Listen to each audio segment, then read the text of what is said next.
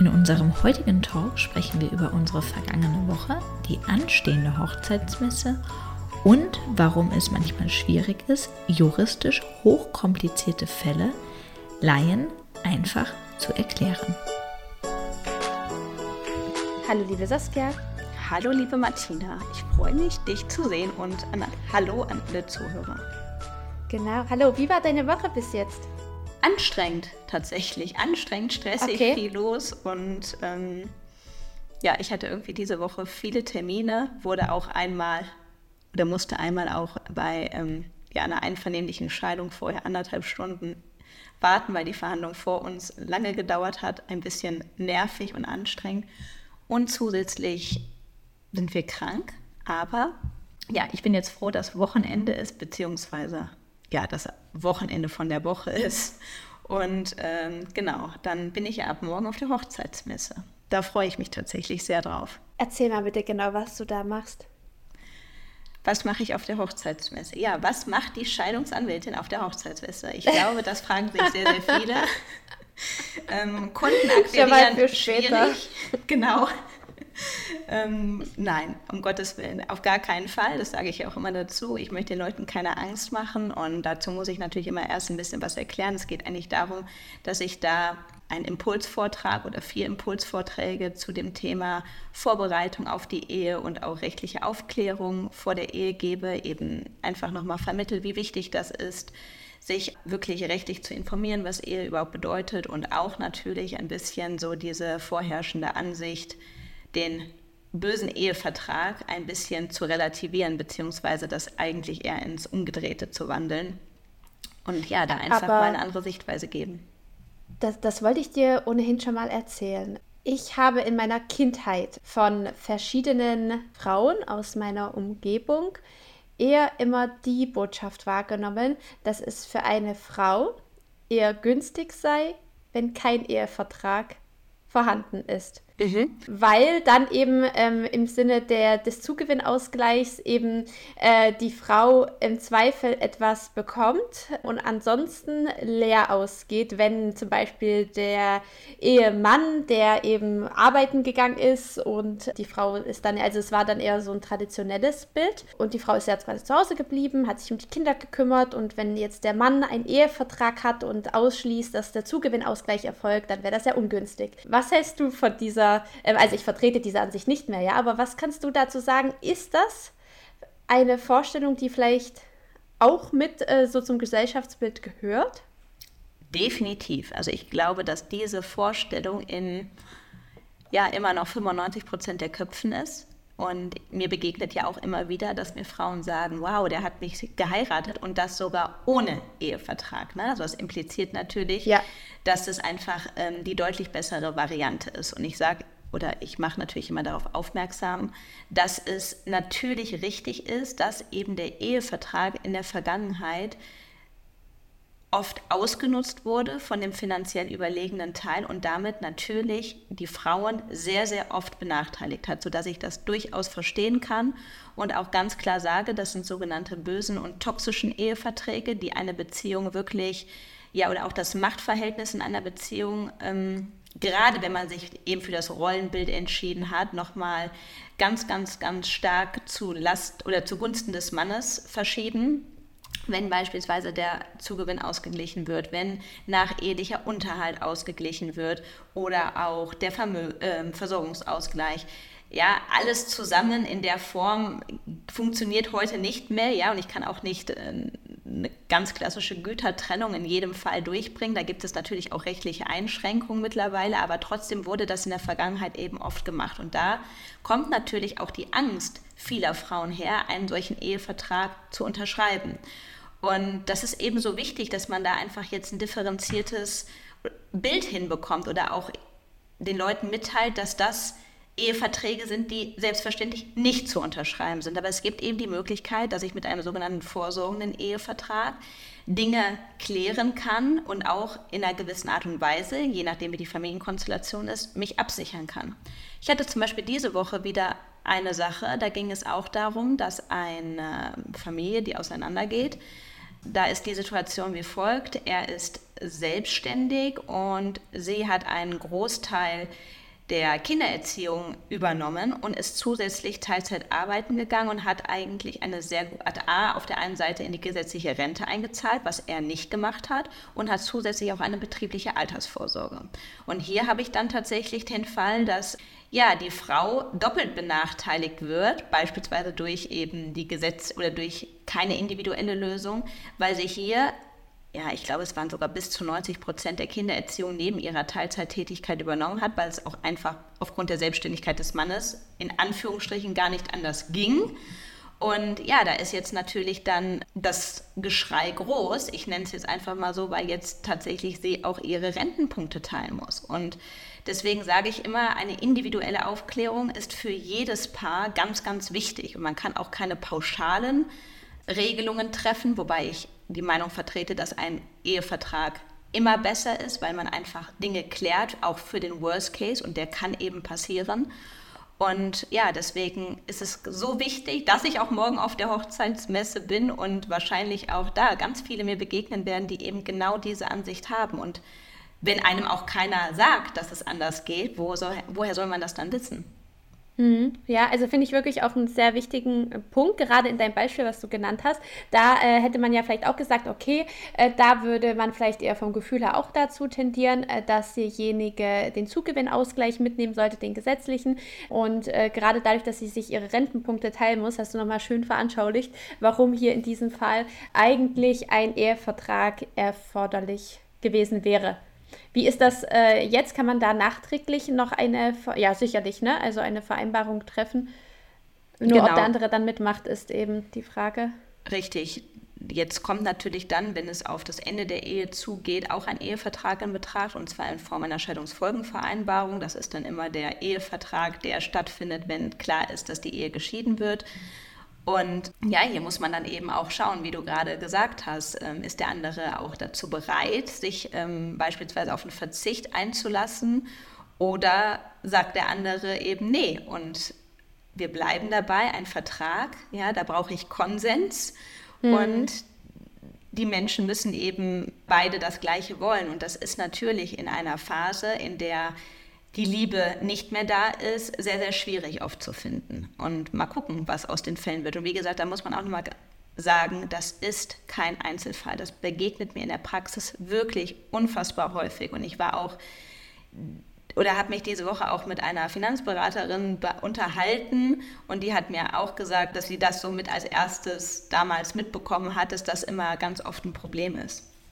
Hm, ja, naja, natürlich, weil man hat ähm, zum einen die rosarote Brille auf, ähm, dann haben sich eben schon so gewisse Stereotypen manifestiert, ähm, ja, also so Vorstellungen, ähm, was eben richtig sei, was nicht. Aber da finde ich es sehr interessant, wie du die Aufklärung betreibst. Ich glaube, dass es durchaus anspruchsvoll ist, so diese ursprüngliche Denkweise da rauszubekommen und vor allem, ja, was macht eine Scheidungsanwältin auf der Hochzeitsmesse, dass du da erstmal wirklich, dass dir da erstmal zugehört wird, weil äh, man will sich ja damit nicht unbedingt auseinandersetzen, dann mit der Scheidung eben, ne, zum Zeitpunkt, gerade wenn man auf der Suche nach äh, Hochzeitsanbietern ist und Hochzeitskleidern. Also ich, ich denke, das wird schon eine anspruchsvolle Aufgabe für dich da äh, nicht gemieden zu werden. Wirklich, dass du, da, dass du, das, äh, dass du es schaffst, dein eigentliches Anliegen rüberzubringen. Ähm, ich bin sehr gespannt.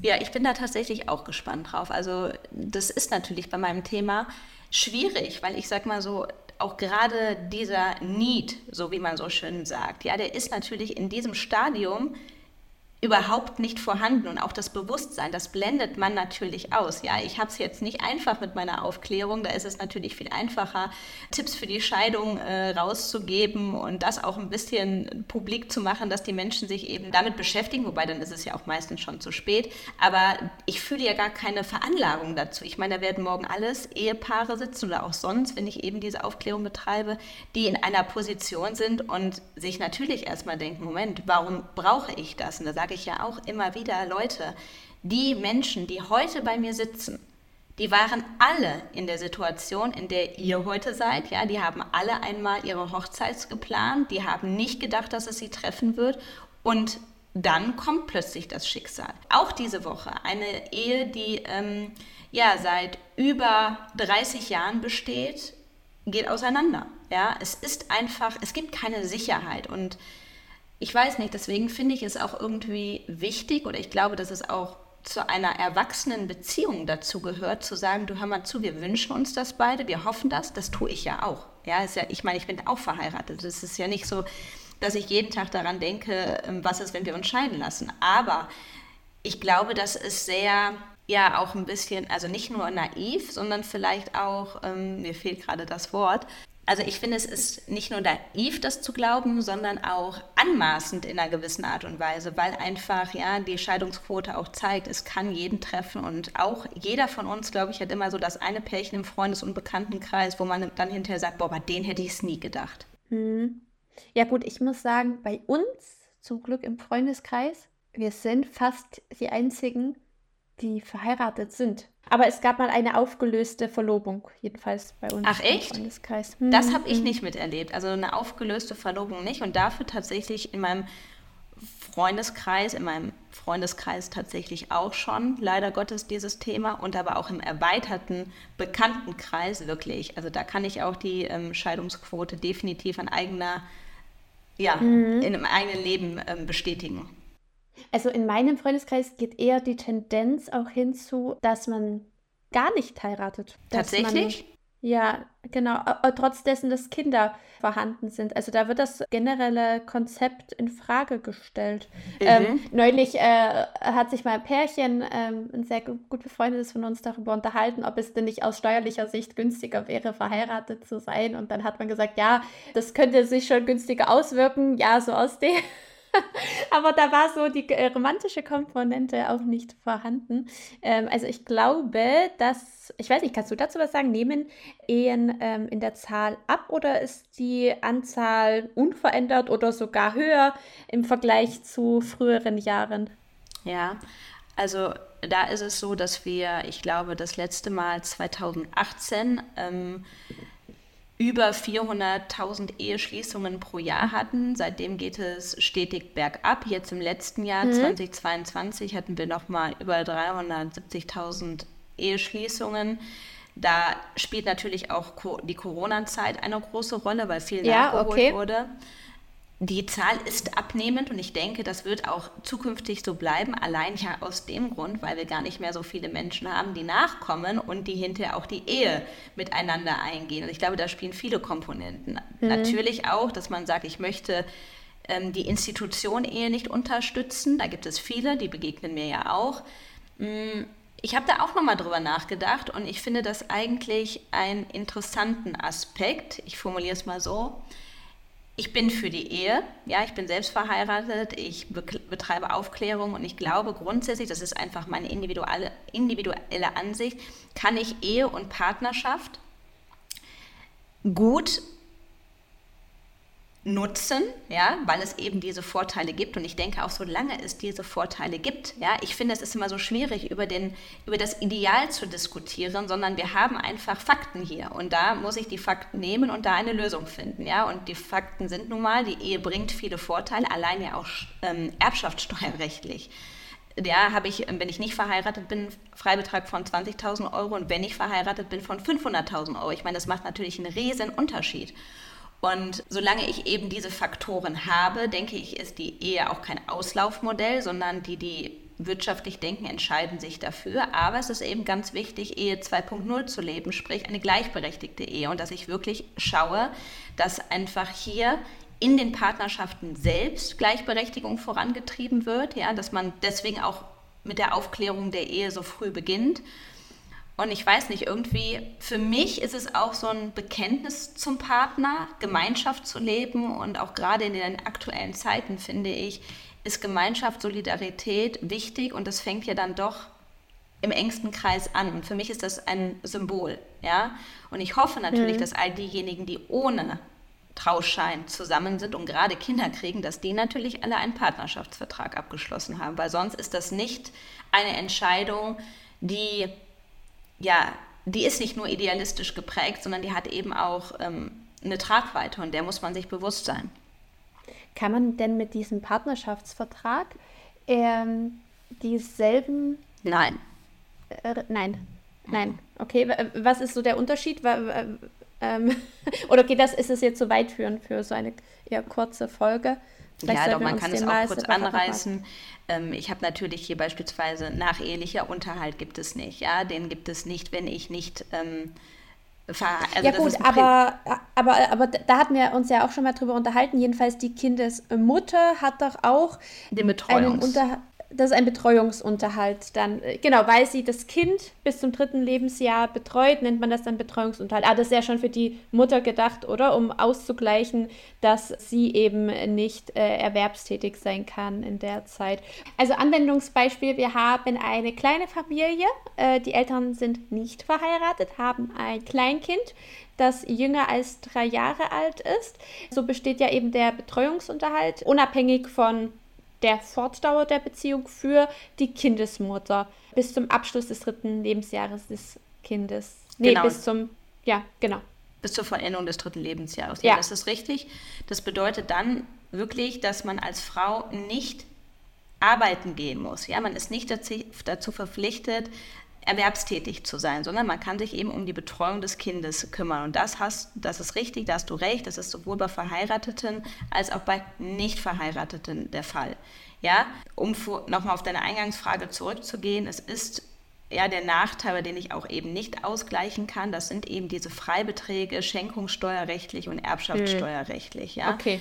Das ist einfach etwas, was mir klar sein muss und ja, auch beispielsweise das Ehegattensplitting. Ja, damit vertrete ich grundsätzlich die Möglichkeit oder die Auffassung, dass es erweitert werden sollte, ein sogenanntes Familiensplitting, aber nicht, dass es abgeschafft werden soll, weil es auch eben ein Vorteil für Familien sein kann und eine Einkommensungleichheit ausgleicht. Ja? Und es geht nicht nur darum, man unterstellt den Frauen ja immer, dass das ähm, nur dazu benutzt wird, dass wir nicht weiter arbeiten gehen oder dass, uns unser An, dass sich unser Einkommen irgendwie nicht erhöhen soll. Aber das ist ja nun mal falsch, weil wenn eben diese Situation besteht, ja, dann kann ich ja auch als ähm, Frau mir ausrechnen, dass da eben durch dieses Ehegattensplitting, wenn wir eine Differenz in unserem Unterhalt haben, für uns beide hinterher ein Profit rauskommt, ja, und diesen Profit kann man ja gerecht teilen und dann habe ich am Ende eben mehr. Also deswegen finde ich das immer ein bisschen kurz gedacht zu sagen, die Frauen oder dass es als Instrument benutzt wird, um uns zu sagen, das ist so gegen die Gleichberechtigung. Nein, wenn man es richtig ansetzt, hat das eigentlich nichts damit zu tun.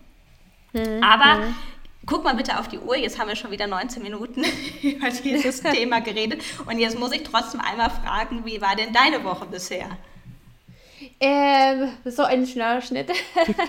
also meine Woche war ähnlich wie deine, ähm, sehr, sehr vollgepackt. Es ist eben so, ähm, gut, ich bin jetzt schon die zweite Woche aus dem Urlaub, aber es bleibt immer was liegen. Das muss man dann neben den eigentlichen Verhandlungen noch erledigen. Ähm, man hat eine vollgepackte Woche. Ähm, ich hatte die Woche auch eine Haftsache und ähm, eine Sache, da... Mhm war auch darüber, darüber ist dann ein, ein Presseartikel veröffentlicht bei uns. Ähm, und ähm, da habe ich dann gemerkt, dass die rechtliche Würdigung des Falls doch sehr schwer war und ähm, es nicht so angekommen ist, wie ich wollte. Äh, ja, also äh, äh in, de, in dem Artikel hieß es letztendlich, dass das alles sehr ja, die Rechtslage sehr diffus ist und äh, das schwer nachvollziehbar war und es dabei ja gar nicht mehr um das Opfer ging letztendlich am Ende in der Verhandlung. Einmal ja? eingrätschen. Kannst du ja? vielleicht ähm, ein bisschen noch auch für unsere Zuhörer ja. ähm, erklären, worum es ging oder auch für mich nochmal? Das war ja Donnerstag, glaube ich, ne, die Verhandlung, da wusst, oder? Ja, nee, Mittwoch, Mittwoch. Mittwoch, Mittwoch genau, ja. Genau, genau, Mittwochnachmittag. Ähm, ja. Also, anspruchsvolle Rechtslage. Ja, äh, aber ich versuche es sehr, sehr äh, leicht zu erklären. Das muss ja auch möglich sein. Ja, also alle Juristen bitte jetzt nachsehen haben. Ich versuche es wirklich möglichst einfach zu erklären, dass auch jemand, der eben nicht juristisch ist, dass er mir auch folgen kann. Einfach weil ich anhand des Presseartikels gesehen habe, dass, obwohl ich mir schon in der Sitzung Mühe gegeben habe, es nicht ganz angekommen ist. Also letztendlich Rechtslage war die. Der Angeklagte hatte einen Anspruch auf eine Geldzahlung gegenüber dem Geschädigten. Soweit, so gut. Gleichzeitig hat aber auch der Angeklagte Schulden gegen sich laufen von einer Anwaltskanzlei. Ja, mhm. so, äh, sodass man letztendlich so eine kleine Anspruchskette hat. Die Anwaltskanzlei hat dann den Anspruch des Angeklagten, der im Übrigen Jurist war, gegen den Geschädigten gepfändet mit einem Pfändungs- und Überweisungsbeschluss. Ja, das bedeutet, dass dem Geschädigten mit einem gerichtlichen Beschluss gesagt worden ist, du darfst nicht mehr an deinen Gläubiger, also an meinen Angeklagten, zahlen. Solltest du das machen, so ist die Rechtslage, so wirst du von deiner Schuld gegenüber der Anwaltskanzlei nicht, äh, nicht befreit. Also letztendlich hat das Gericht mit diesem Beschluss gesagt, der Geschädigte sollte seine Forderung nicht an den Angeklagten, sondern an die Anwaltskanzlei zahlen. Und für den Fall, dass der Geschädigte doch an den Angeklagten zahlen würde und nicht an die Anwaltskanzlei, müsste er doppelt zahlen. So, das wusste der Angeklagte, denn er war und ist Jurist, sehr rechtskundig, hat diesen Beschluss ebenfalls zugestellt bekommen. Und was hat er gemacht? Ein paar Tage später hat er den Gerichtsvollzieher beauftragt, dass seine Forderung zwangsweise eingetrieben wird und für den Fall, dass das eben nicht erfolgen kann, eine Erzwingungshaft für die Abgabe eines äh, Vermögensverzeichnisses erfolgen soll. Also letztendlich ganz, ganz, ganz pauschal gesprochen, entweder Geschädigter, du zahlst oder es ergeht eine Erzwingung, eine Haft, eine Haftbefehl gegen dich, ja? Und das hat der Angeklagte eben getan, obwohl er wusste, dass der Geschädigte ja eigentlich an die Anwaltskanzlei zahlen soll. Das ja? ist okay. So, und vielleicht auch noch genau. mal ganz kurz für unsere Zuhörer: Der Angeklagte ist Jurist gewesen. Das heißt, er hatte genau. Sachkunde genau. und das zählt natürlich auch vor Gericht, richtig? Genau, richtig, genau. richtig, äh, mhm. genau. Und äh, der Gerichtsvollzieher wusste äh, natürlich nichts davon, was, äh, äh also der Gerichtsvollzieher kannte diesen Gerichtsbeschluss nicht, denn der war von einem ganz anderen Gericht aus einem ganz anderen Bundesland erlassen worden und wurde dem Gerichtsvollzieher hier in Sachsen natürlich nicht zur Kenntnis gegeben, ja. Und der prüft das heißt, auch keine Rechtslage, muss man dazu sagen. Ne? Der Gerichtsvollzieher genau. prüft keine Rechtslage, der führt eigentlich ja. nur aus, was da draufsteht und hinterfragt das Ganze nicht. Ganz formell ist das, ne? Der genau. hat einen Titel, der verstrickbar ist und äh, damit geht er dann äh, zum Schuldner und sagt, hier bitte Forderung begleichen. Mhm. Ganz, ganz ähm, allgemein gesprochen, ja. Sodass letztendlich der Gerichtsvollzieher dachte, okay, der Geschädigte, der muss jetzt auch zahlen. Und äh, jetzt muss eben, weil er das nicht macht und auch kein Vermögensverzeichnis abgeht, in Haft gehen. Genau. Es ist ein entsprechender Haftbefehl dann auch ergangen und der Geschädigte hat sich eben ganz entrüstet an die Staatsanwaltschaft dann gewandt und hat um Hilfe gebeten, weil er natürlich die Forderung bereits an die Anwaltskanzlei gezahlt hatte und jetzt aber in Haft gehen sollte, ja? Und so ist dann das Ermittlungsverfahren eingeleitet worden und der Tatvorwurf war dann eben versuchte Erpressung in Tateinheit mit versuchter Freiheitsberaubung. Ja, so, okay. jetzt genau kam es zur Verhandlung und der Angeklagte, der eben Jurist ist und ähm, auch durchaus entsprechend überzeugend vor Gericht und ja, auftreten kann und Selbstbewusstsein mitgebracht hat, hat jetzt eben dargelegt, dass es ja alles schön und gut sei, aber die Anwaltskanzlei hätte gar keine Forderung mehr gegen ihn gehabt. Also letztendlich hat er gesagt, dieser Gerichtsbeschluss, der den Geschädigten angewiesen hat, bitte zahl an die Anwaltskanzlei, dieser sei nicht richtig gewesen. Und deshalb hat er sich eben ja, berechtigt gefühlt in seiner Vorgehensweise. Da muss man dann aber sagen, es gibt einen Paragraphen, das ist der Paragraph 863 ZPO. Ich will den hier mal eben vorlesen und das auch wirklich richtig wiederzugeben. Absatz 2 ist das. Der Überweisungsbeschluss gilt, auch, er, auch wenn er mit Unrecht erlassen ist, zugunsten des Drittschuldners dem Schuldner gegenüber so lange als rechtsbeständig, bis er aufgehoben wird und die Aufhebung zur Kenntnis des Drittschuldners gelangt. Das heißt, der Gerichtsbeschluss, der gilt erstmal, ja, der ist auch dem äh, Drittschuldner, also dem Geschädigten gegenüber wirksam. Es, ist, es kommt nicht mhm. darauf an, ob diese Forderung der Anwaltskanzlei besteht. gegenüber den Angeklagten besteht. Ja. ja. Darauf kommt es nicht an. Vielleicht auch hier und, noch mal kurz, es geht darum eben, dass ich Rechtssicherheit habe, ja? Genau. Dass ich eben, das ist ganz wichtig, auch für die, die jetzt keine Juristen sind, wir brauchen Rechtssicherheit und ähm, so könnte ja sonst immer je, jeder immer sagen, so nach dem Motto, das besteht nicht und da gibt es natürlich die Möglichkeit, dann hinter dagegen vorzugehen, aber erstmal ist der wirksam. Ja, genau. Genau, und das wusste äh, der, oder das musste ja der Angeklagte auch wissen. Also ich gehe stark davon aus, dass er das wusste. Darf man das unterstellen? Darf man das unterstellen, dass er das hätte wissen müssen jedenfalls? Unterstellen will ich, ja, da wäre ich dann eher in Fahrlässigkeit, aber ja, ich setze es hier tatsächlich voraus. Okay. Ähm, aufgrund der Gesamtumstände, ähm, der Mensch war promoviert mhm. in Jura mit einschlägiger Fachrichtung. Gut. So. Okay. Ohne dass, ja, wie gesagt, ich, ich will auch kein Nebenfass mhm. aufmachen, um jetzt zu viel zu sagen, ja. Letztendlich, du hast es ja auch schon angesprochen, man kann gegen diesen Beschluss natürlich vorgehen, ja. Also der Angeklagte, der hätte gegen diesen Beschluss vorgehen können, ja. Er hatte Rechtsbehelfe dagegen. Was er aber nicht tun darf, ist, sich darüber hinwegzusetzen und erstmal eine weitere gerichtliche Entscheidung abzuwarten und direkt letztendlich den Geschädigten da unter Druck zu setzen, der ja nun gar nichts dafür kann. Zwischen diesen, ja, zwischen dem Angeklagten und dieser Kanzlei gab es eben einen Streit und äh, dieser Streit hatte nun gar nichts mit dem Geschädigten zu tun, der plötzlich ein Haftbefehl gegen sich laufen lassen hatte und wirklich äh, kurz davor war, in Haft zu gehen. So, ähm, ja, Genau, das, äh, das war eben die Rechtslage und ich habe äh, dann entsprechend ein äh, Urteil gesprochen und ähm, anschließend habe ich dann diesen Artikel gelesen und da, da habe ich dann schon gesehen, dass es letztendlich gar nicht rübergekommen ist, worum es ging in der Verhandlung.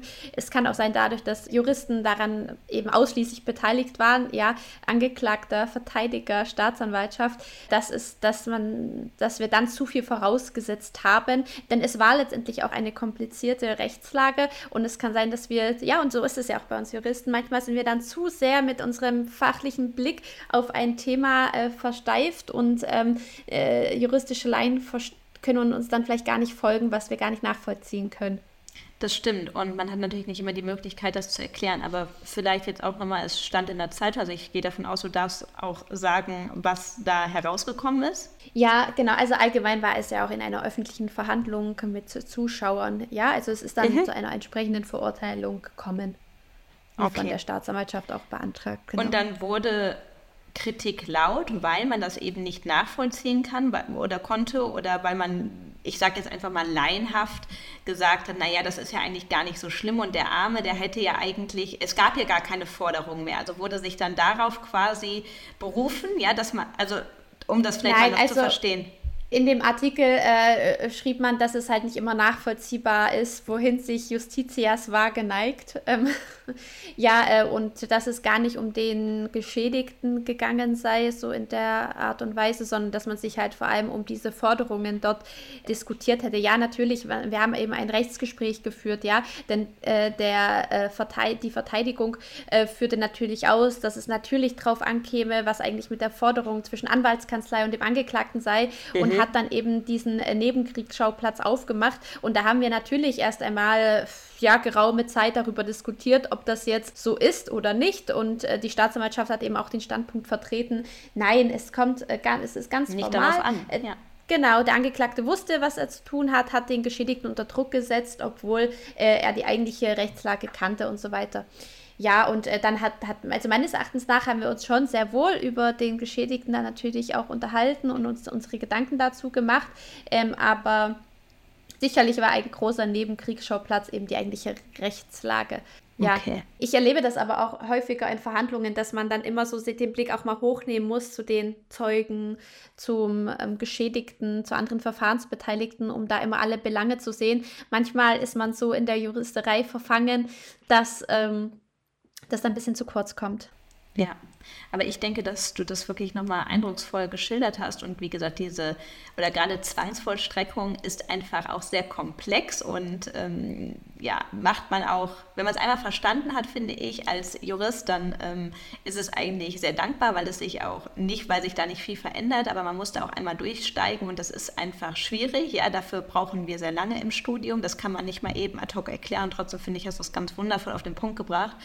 Und ähm, ich finde, oder ich glaube, dass unsere Zuhörer einen guten Einblick in unsere Wochen hatten und wichtige Themen hoffentlich aus dieser Folge mitnehmen können. Genau. Und ja. Ich wünsche dir ganz, ganz viel Erfolg auf äh, der Hochzeitsmesse. Ich hoffe, dass deine Botschaft äh, rüberkommt, aber ich mache mir da keine Sorgen, dass du da ähm, äh, die Menschen davon überzeugen kannst entsprechend. Und äh, wünsche allen Zuhörern eine schöne Woche. Ebenfalls. Bis bald. Tschüss. Bis bald. Tschüss.